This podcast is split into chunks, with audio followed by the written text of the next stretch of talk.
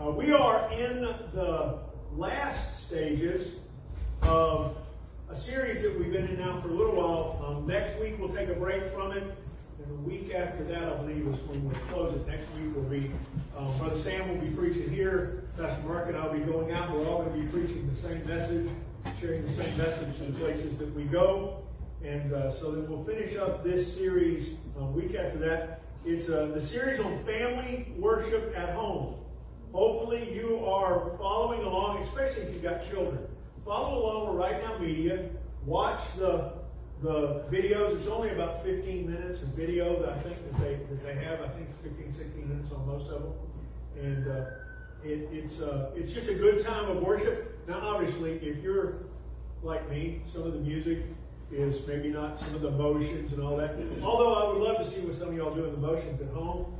And bring them in with us that next week. Sam will lead you and I'm gone next week, Sam. This is cool. You might not make it till next week. um, but it's been a great, I think it's been a great series for our families.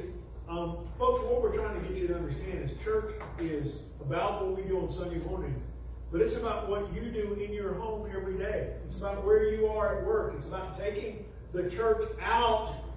And the church, if there's two or three gathered together in his name, we're the body, right? Amen. So wherever you go, if you're with two or three believers, you are the church. And that's what we're trying to get across to one another today, or this, this series. So we're going to be in Psalm 3 today, and, and normally we're down here. Normally we've been down on the floor for months now. Um, I'm up top today. I'm going to preach a little today. Okay? I want to tell you first off.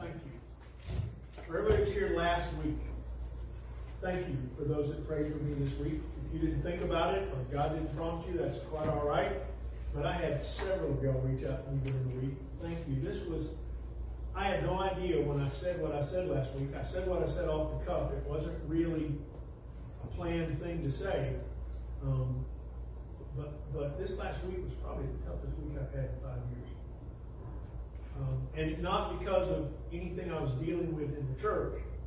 It was stuff I'm dealing with. Just some battles. Nothing, you know, not robbing banks, you know, not, not planning on leaving. You know, it's none of that kind of stuff. It's just every now and then you go through stuff, you know, where you just battle, you feel discouraged, and you feel beaten.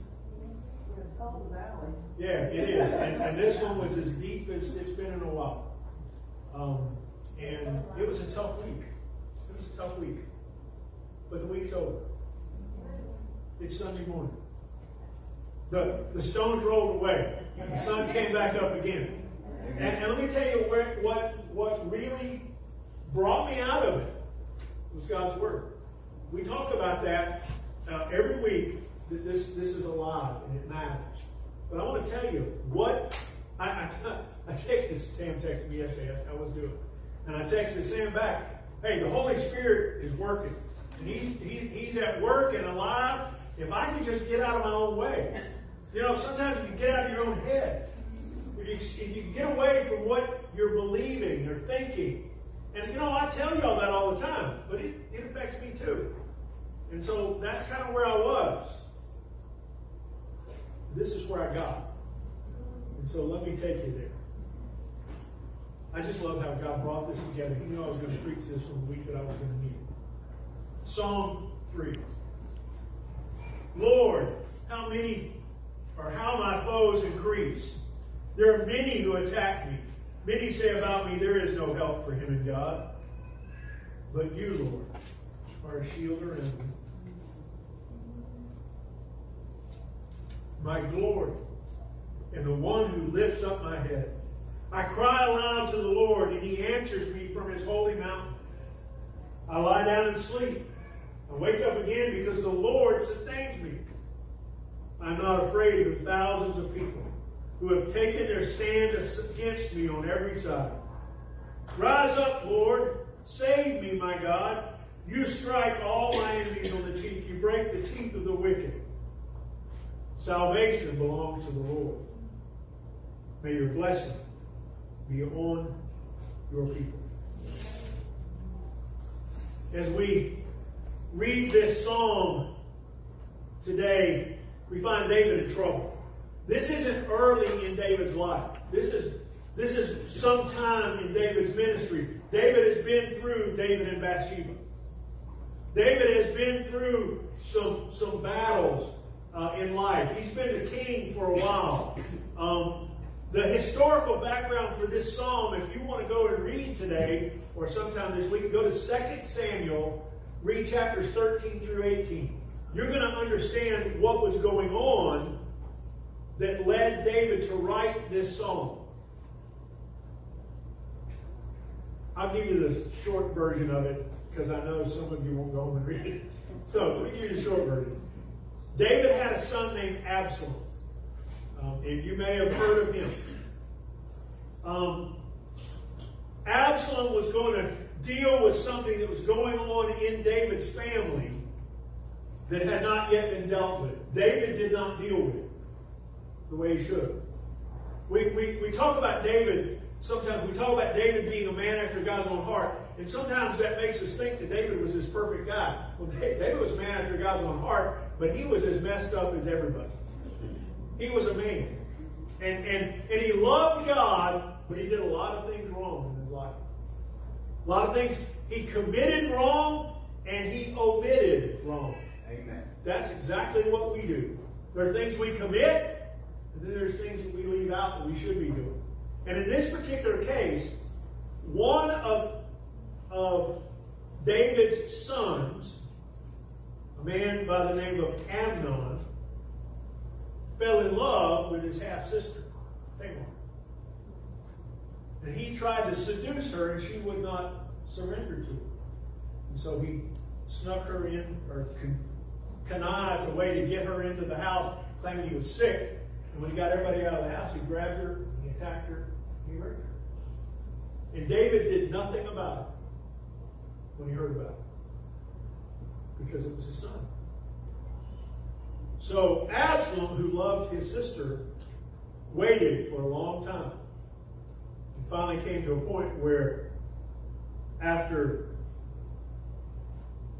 some time had passed and everybody thought everybody was over this, he arranged a, a meeting with Amnon and he killed him. And now David takes action. And David exiles Absalom from the kingdom. Get out. If he'd done that to Amnon, it'd have been different. But he did it to Absalom. So, after years of being sent away from David in the kingdom, David agrees to allow him to come home, back to Israel. But he refuses to see his son as punishment.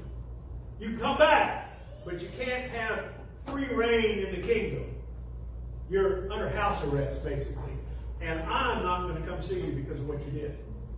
After two years of begging and pleading and, and prodding, finally Absalom convinces David to see. David allows him to have some liberty. He's able to move around the kingdom again. Supposedly everything's restored, but it's not.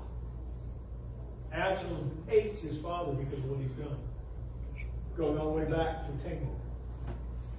And Absalom, through, through trickery and through manipulation and, and, and through um, just lying and deceit, convinces people to turn their heart against David. He convinces people that they'd be better off with him as the king than with David as the king.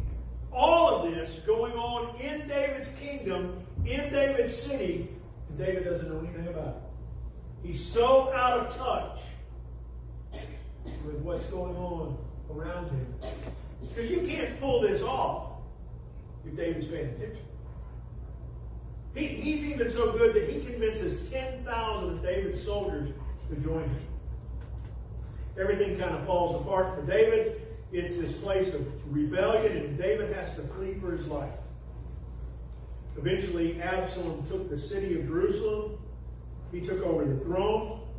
Even claimed 10 of David's wives as his own. I don't know why. It's just my commentary. And he took over what was going on in the city. That's when David sat and wrote this song. Now, God would fix things in the end, but between the time of David having to flee for his life in Jerusalem, from Jerusalem, to when God was going to restore the kingdom, there's great suffering, great pain. This song was written. And honestly, this song was, was written so that every one of us who are discouraged, seemingly surrounded by problems, feeling overwhelmed with life and defeated, have a place to go. Because in those seasons, He's telling us to cry out to God. Because what, what, what I think God wants us to know is that every one of us are going to have those situations in life. You're going to have times in your life where you're going to be overwhelmed with what's going on. It, it's more than you can handle. It may not be your family is against you. It may be your health is against you. It may be the economy is against you. It may be your family that's against you. What I want you to notice is that in this song, when you begin this, David's prayer isn't long and fancy. It's not this long, drawn out, oh Lord, my God. And then he just goes on this tirade of things. He just cries out to God, help! I need you. Because I got to tell you, when you're in crisis, that's no time to be bashful. It's no time to, to, to mince words. God doesn't expect it. In his discouraged state, David saw the enemies and he saw them as many. He lost his perspective for moments. In those first couple of verses, you see David looking at what's going on and it's greater than he is. It's greater than he can imagine overcoming. And yet we're going to see that his attitude changes. His attacks were increasing. There were more and more trouble. This is the cry of a person who has lost control of the situation. Ever been there? Maybe you're there now. See, I know some of your stories. I know where some of you are right now. I know where I was this week. And I want to tell you there's hope in desperation when you're a child of God.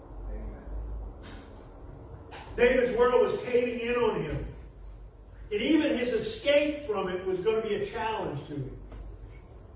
It seemed that the enemy was winning, the game was over. It seemed as if God did not care anymore, that he had turned his back on him. And yet, as David began to passionately cry out to God,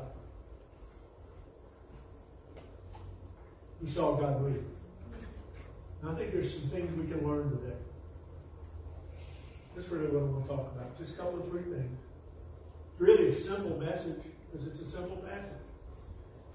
But it's good because I'm kind of simple and I need it. First thing I want you to see in these first couple of verses Psalm 3, 1 and 2 says, Lord, how my foes increase. There are many who attack me. Many say about me, there is no help for him in God.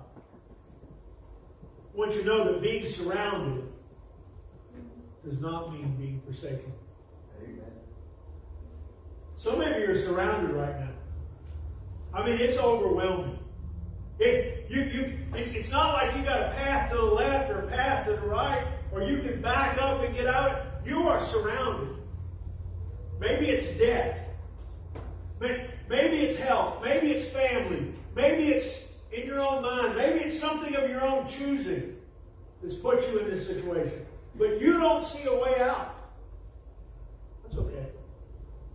Being surrounded doesn't mean being forsaken. And that matters. In this passage, listen to what they said. Or this is what David heard them say. There is no help for him in God. They didn't say that God couldn't help. They said God's going to help him. And unfortunately, we let that go in sometimes. Sometimes we hear that. The enemy says, oh yeah, God's good, God's big, but he ain't for you today.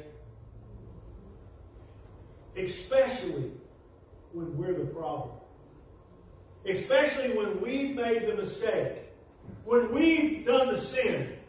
When we've crossed God's path. Sometimes that, that voice in our head says, hey, you're just getting what you deserve. Maybe sometimes we are. But I just want you to know, I want you to know that, that when, when, when the enemy says, there is no more help for you, there's no rescue, there's no deliverance, God's not going to do it for you, that that's a lie.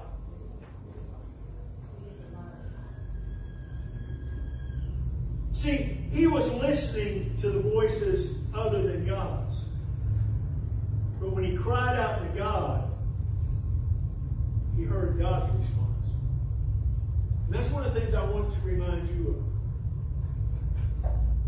In the midst of what you're going through, and the voices start hollering in your head and in your heart, you are going to be responsible to cry out to God.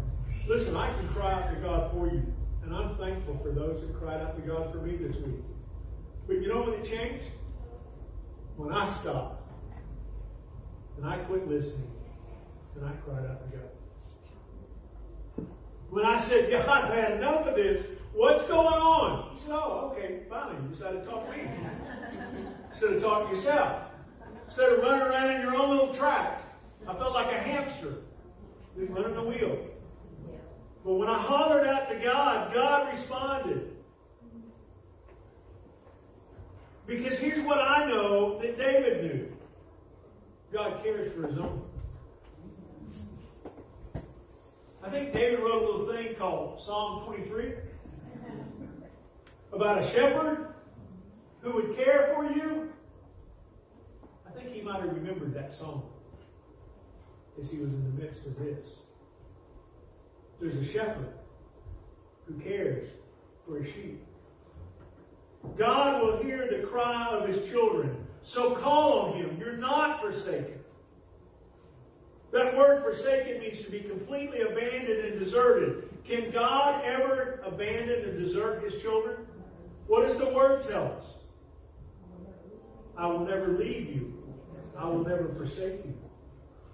That's an Old Testament passage that Jesus himself shared. An Old Testament passage that Paul shared, reminding the New Testament believers of who God was, what his promise was. I want you to know that God invites every one of us to call on him in prayer. Anybody quote for me what Jeremiah 33 3 says? I learned that as a, as a child. That was God's telephone number. Jeremiah 33 3. You ain't got to be old enough to understand the Jeremiah part. Because some of y'all aren't old enough yet to understand. Back in the day, there were there were words in front of some of the numbers, you know. But but now it's just all numbers. Now you're just talking into the phone. Jeremiah 33 says, "Call to me, and I will answer you." Call to me and I will answer you. And I will tell you great and unsearchable things you do not know. Great mighty things you know. Listen, you may think you're overwhelmed. You may think you're surrounded because you're looking with physical eyes. You're looking with emotional eyes. But when you stop and call on God, God will open up your spiritual eyes to who He is and what He can do. Remember the story of God's prophet that, that was with his servant and they went out to assess where the enemy was and they were staring over this crowd of enemy that was out there and, and the servant to the prophet was scared to death. He said, How are we ever going to win the battle? There's way too many of them. And the prophet said, Don't worry, God's got this. But he said, How? And, and God allowed the prophet to open the eyes of the servant, and he saw the army of the Lord surrounding all of the enemy. And there were more of the army of the Lord than the enemy. And when he saw that, his heart was encouraged and strengthened. Why? Because God showed him things he couldn't see on his own. And I want to tell you that if you call to God, He'll show you things in His Word. And it, you know, it's not going to show you something out of your emotion. He's going to show you a truth out of your Word. We live in this emotional thing that we walk around. I feel good. I feel bad. I feel this. I feel that. It doesn't matter how you feel. It matters how God feels. This is truth that we walk on and stand on. Because of that, we can trust. Being surrounded doesn't mean being forsaken. Let me tell you what else I see. Verse number 3 through 5 says, But you, Lord, are a shield around me, my glory, the one who lifts up my head. I cry aloud to the Lord, and he answers me, holy, answers me from his holy mountain. I lie down and sleep. I wake again because the Lord sustains me. Being isolated doesn't mean that I'm alone. A believer alone is greater than the greatest enemy there is. Because a believer alone stands with God. When you're isolated, it doesn't mean you're alone. I want to stop for just a minute on a couple of these things. The Lord is my shield. When Abraham defeated the enemies of Sodom and Gomorrah, he, he didn't take the spoils that, that he could have taken. He, he didn't want the, the lost heathens that didn't know God to, to accuse him of getting rich off of what he did. He wanted to make sure that, that they knew that whatever happened to him was because of God and God's blessing. In Genesis 15:1, God promised Abraham, He said, Fear not, Abraham, I am your shield, your rewarder, or your reward shall be very great. It's no, no, no accident that God says that those that put confidence in the Lord, He will be a shield to protect them. Sometimes you don't have confidence. Sometimes I don't have confidence. Guess what? It doesn't change who God is. God is still going to be God, and He's still going to be your shield. He's still going to be your protector. Psalm 84 11 says, For the Lord God is a sun and a shield. The Lord bestows favor and honor. No good thing does He withhold from those who walk uprightly. It's an important part of it. Doesn't say He doesn't withhold good things from just anybody that's doing anything. But he said he won't hold, withhold anything good for those who walk uprightly. Believer, let me tell you something. God will bless you if you follow him. If you walk in faith. If you'll be obedient to the word. And it won't be what you think. It won't be all that extra money in your pocket. It won't be all the fame and fortune you're looking for. It will be the presence of Almighty God walking you through the greatest valley you'll ever be in.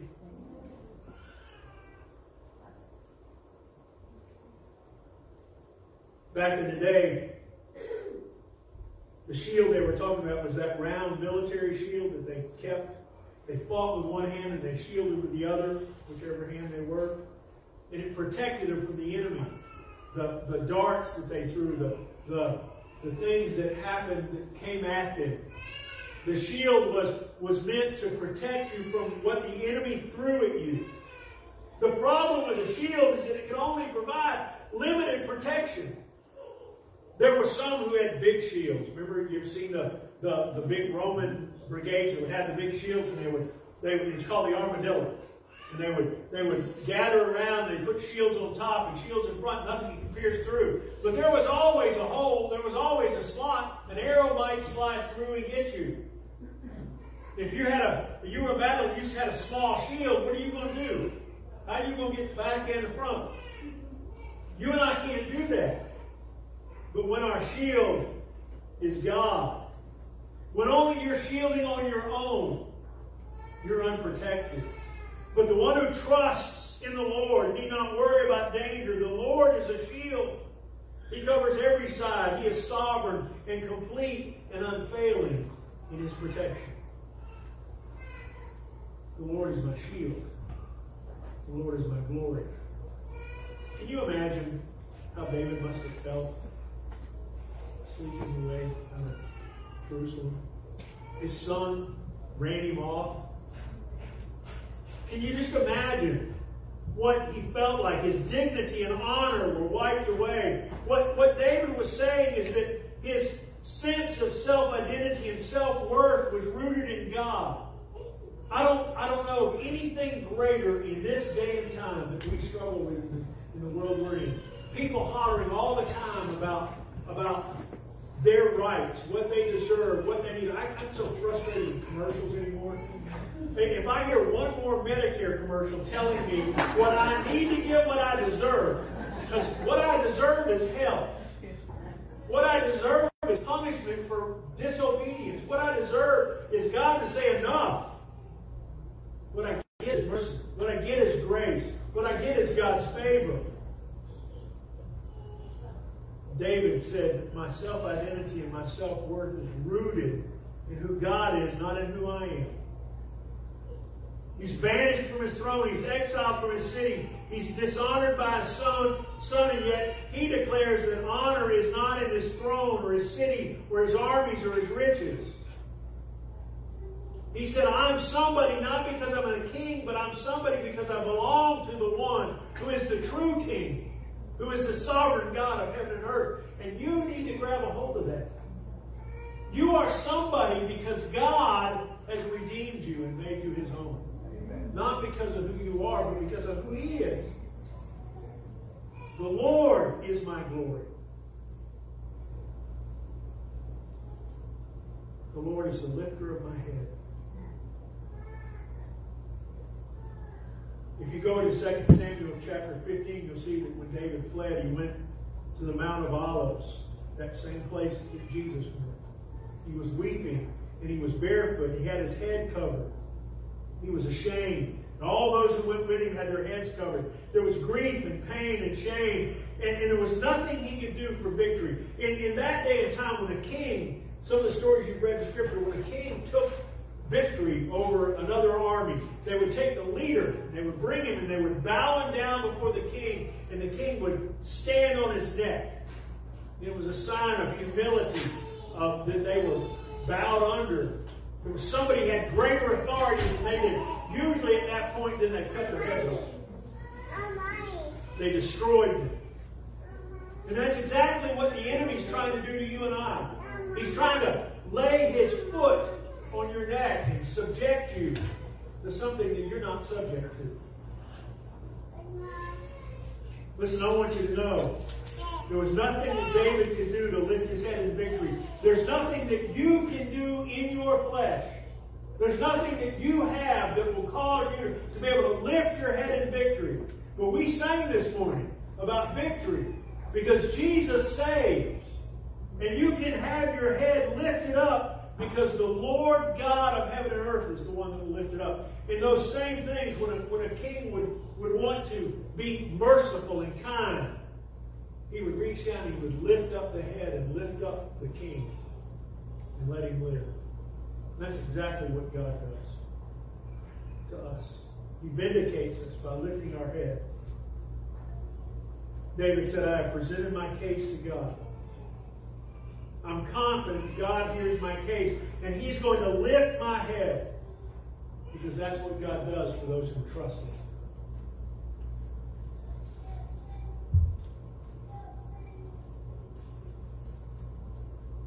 The Lord is my shield. The Lord is my glory. The Lord is the lifter of my head. Last I want to tell you today, Psalm 3, verse 6 or 8 says, I am not afraid. The thousands of people have taken their stand against me on every side. Rise up, Lord. Save me, my God. You strike all my enemies on the cheek. You break the teeth of the wicked. Salvation belongs to the Lord. May your blessing be on your people. I'll tell you something. Being outnumbered by the world out there, being outnumbered by even those in the church that don't want to follow God, being outnumbered doesn't mean being defeated. Because where one is with God, they're the majority. Not because of the one, because of God. Our victory will not be determined by our ability. Church, I want to tell you, our victory is not going to be determined by our great number, no matter how big we get or don't get. Victory is already secured because stand with. The Lord is our strength. It is God who strengthens us. It's God's word that gives us assurance that we can do all things through Christ. David's bold confession was, I will not be afraid. Somehow, David began with looking at the enemy and was overwhelmed. And he gets to the end and he looks at the face of God. And God caused him to see the circumstances in faith rather than in fear. And he said, I will not be defeated. I want us to spend just a few minutes worshiping God in song out of this song. Listen with us in worship with me.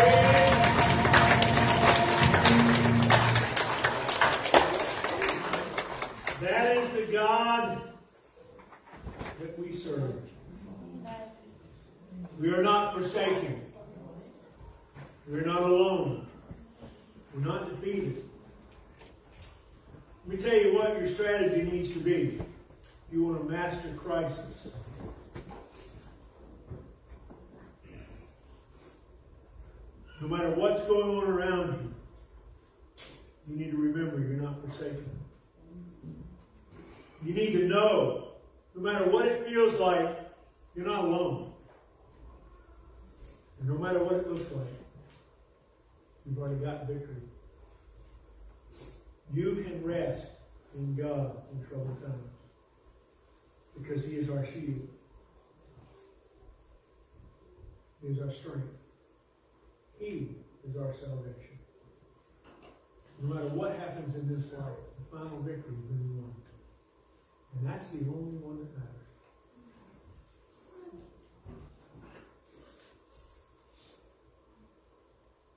He is the glory, the shield, and the lifter of your head. Stand in His presence and worship. For He is with you. Let's pray together. Father, thank you that you are so good to your people, your children. That you love us the way you do, that, that even in the midst of our sin and our failure and our rebellion, just like David,